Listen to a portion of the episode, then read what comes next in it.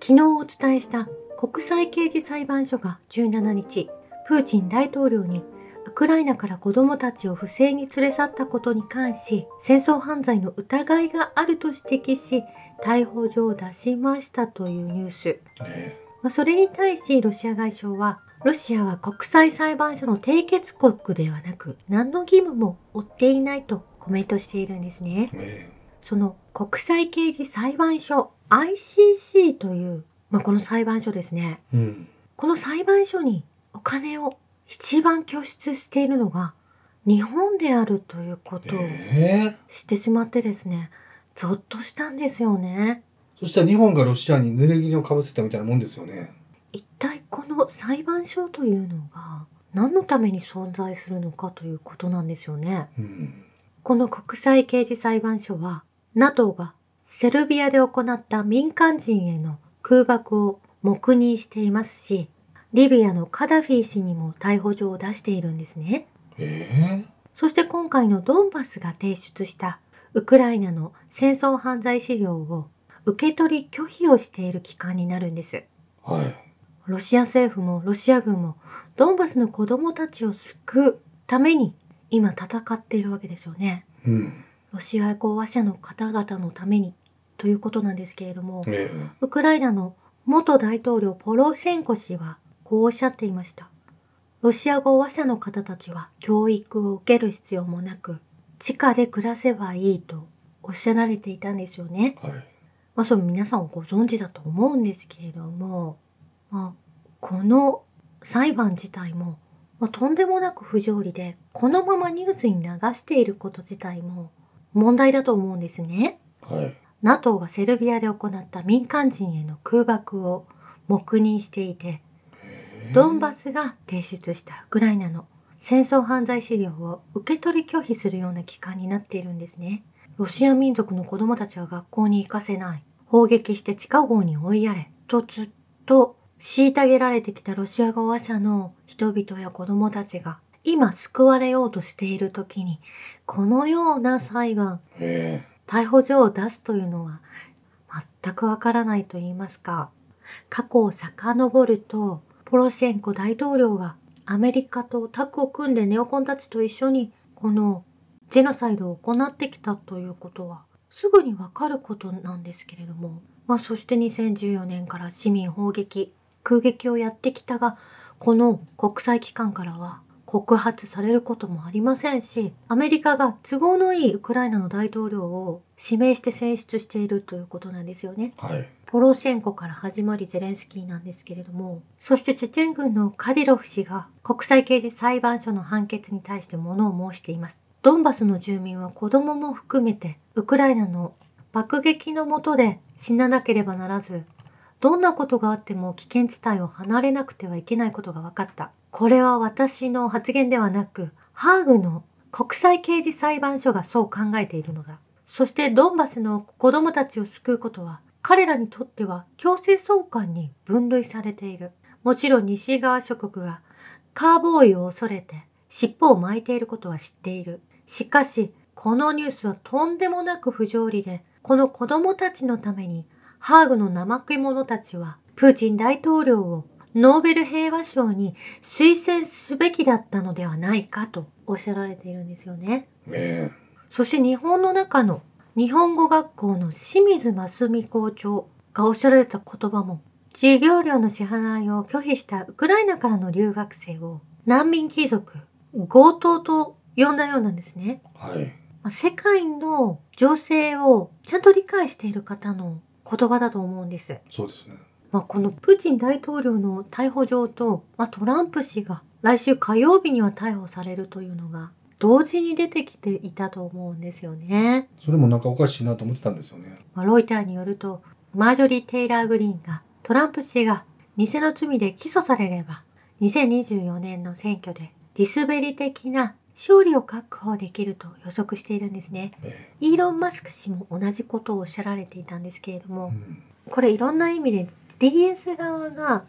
破産に追い込まれたりとか、まあ、いろんな意味でガタガタしているところにこのようなニュースを持ってきたと思うんですよね。うん、まあ、それを動かしているのがまあ日本であるのかもしれないと思うとすごくいやまあそんな気はうすうすとは感じてたんですけどねでも今日私の中ではもうほぼうん確定しましたよ。ええ。そしてプーチン大統領習近平氏がロシア中国関係の新時代の突入宣言書に署名する予定だということがロシアから発表されているんですね。はい。まあですがこれも私三極委員会というのを今まで聞いたことがなかったんですけれども、えそちらのグループでは2023年が新世界秩序の1年目にあたるとおっしゃられているようなんですよね。まあ、この三極委員会っていうのはあの1972年にデイビッド・ロックフェラーがオランダの王室にビルダーバーグへの参加を日本も参加させてほしいというふうに打診したところ断られたんでその翌年に1973年に作ったのが三極委員会なんですよね。うん、ビルダーバーグ会議まあこの三極委員会というのが、経済界、金融マフィアが集う二大大会と言われてるんですけどね。うんまあここでトランプが大統領になったこと、そして衆議事堂での暴動、うんパンデミック、ウクライナ紛争、まあ、全部計画しているわけですよね。ええこれは日本が主体にということになるんでしょうかね。そういうことでしょう、もう。ね金一番出してんだからね。えうんまあ、これでようやくいろんなことが見えてきたなどうしてこんなにウクライナに手こ入れする日本があるのかということもえ分かってきたような気がするんですよね。ね。まあ、セルビアとコソボが分断されたのも黙認してきたということだと思うんですね。ええちなみにセルビアからコソボを独立さする判決を下したのは当時国際裁判の代表だった小和田雅子のお父さんですからね。うん。そして大和田雅子氏のお父様が国際刑事裁判所をなぜか設立させた方でいらっしゃるんですよね。そしたらこれいろんな中東でのその分断とかそういうものっていうのは全部この国際裁判が都合のいい判決を下してきたっていうことじゃないですか。まあロシアも、まあ、その国際刑事裁判所の管轄に属していない国々、非締結国からすると、まあ、そんな逮捕状をいただいてもね何の効力もないということなんですよね。非締結国の方が多いですしね全然。ええそしてこの国際刑事裁判所は武器で砲撃されている紛争地域から子供たちを避難させたプーチン大統領に対し逮捕状を出しましたが、この人たちこそがうん37の犠牲国で2000万人以上を殺害してきた人たち、戦争屋であるということなんですよ。ねイコール NATO ということなんですよね。そうですね。イラクの子供たちの50万人の死は非常に困難な選択だったが、その代償は価値があると私たちは信じていると。その当時合衆国国務長官、マデーレーン・オルブライトはこのようにうん。話していたんですね。ね誤った判断で爆撃して民間人を殺してしまったことを価値があるとおっしゃられているアメリカの国務長官がいて、はい。その時にも国際裁判所がそれに対して制裁を与えていないんですね。ですので罪を守るためにその国際刑事裁判所がねあると言ってもおかしくないなと思うんですよ。え思いっきりそうでしょ。そしてこの国際刑事裁判所の判決に元ボリビア大統領エボ・モラレス氏が物を申しているんですね。はい。我々はプーチン大統領への全面的な連帯を表明する。この政治的な基礎は、米国と NATO の軍国主義を満たすために、民族間の戦争状態を維持することを目的としている。戦争犯罪と人道に対する罪の加害者はアメリカであると訴えていらっしゃるんですよね。ねそしてロシア国連大使のネベンジャ氏は国連安保理がドネツクのオンブズマンであるダリア・モロゾワの講演を拒否したことを非難し彼女の発言を読み上げたんです。突飛な口実で安保理での発言権を拒否するのは露骨な偽善とダブルスタンダードの表れだと私たちは見ています。このことはあなた方がドンバスの人々を人とみなさず、彼らの苦しみに関心がないことを裏付けるだけですとネベンジャ氏はおっしゃられました。はい。まあ、その講演を拒否されたドネツク人民共和国のオンブズマンであるダリア・モロゾワさんは、キエフはドンバス紛争中、国際法のすべての規範を違反した。ドンバス人民共和国の住民も特別軍事作戦前にキエフ支配地域に住んでいた市民もネオナチの憎悪にさらされた。この結論は国連安全保障理事会への報告書に含まれている内容になってくるんですね。はいまあ、それをネベンジャ氏が代弁してお伝えしてくださったということなんですけれども、うん、ドネツク人民共和国の人たちのことを人として見ていない行動を国連安保理がとっているということなんですよね。えー、まあ、そんな中ロシアのプーチン大統領はクリミア統一9周年を記念して開催されたイベントなどに参加されていたんですね。はい、歴史的な日に大統領は常にクリミアのセバストポリの人々と共にいるとおっしゃられて自身で運転をなされてクリミアの方に向かわれていたんですね。あ、そうなんですね。ええこのクリミア統一の9周年に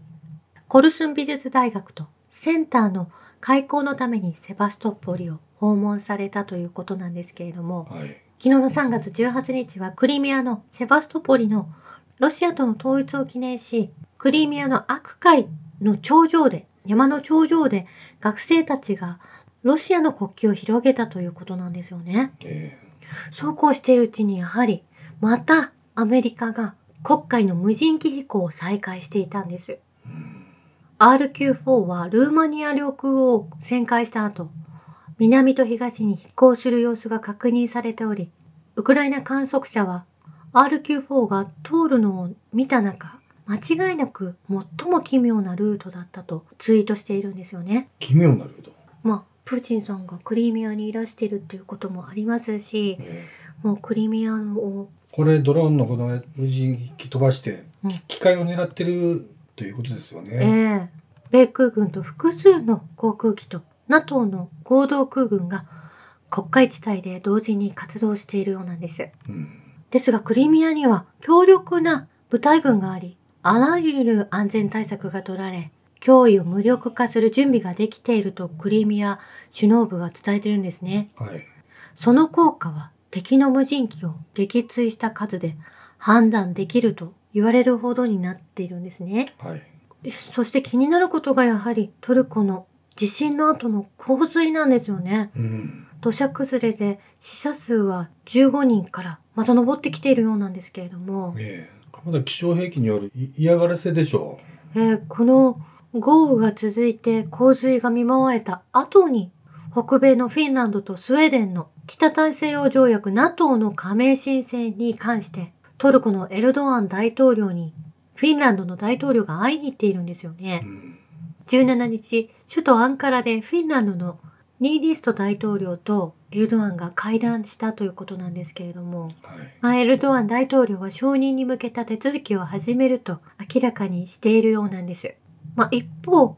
スウェーデンについては条件として求めているテロ対策などの対応を引き続き見極めたいとエルドアンさんはおっしゃられているんですね。これエルドアンもすごい圧力がかかって国内もむちゃむちゃされてますからね。うん、この舵取りは非常に厳しい状況にありますよね。うん、これも NATO 加盟国を増やすことで、まあ、多分こう枯渇してきている NATO の拠出金を、まあ、盛り上げたいというところにあると思うんですよね。うん、オランダの農民の抗議デモを支持母体とする新興政党が総議席の75の上院で一気に最大議席を10を獲得して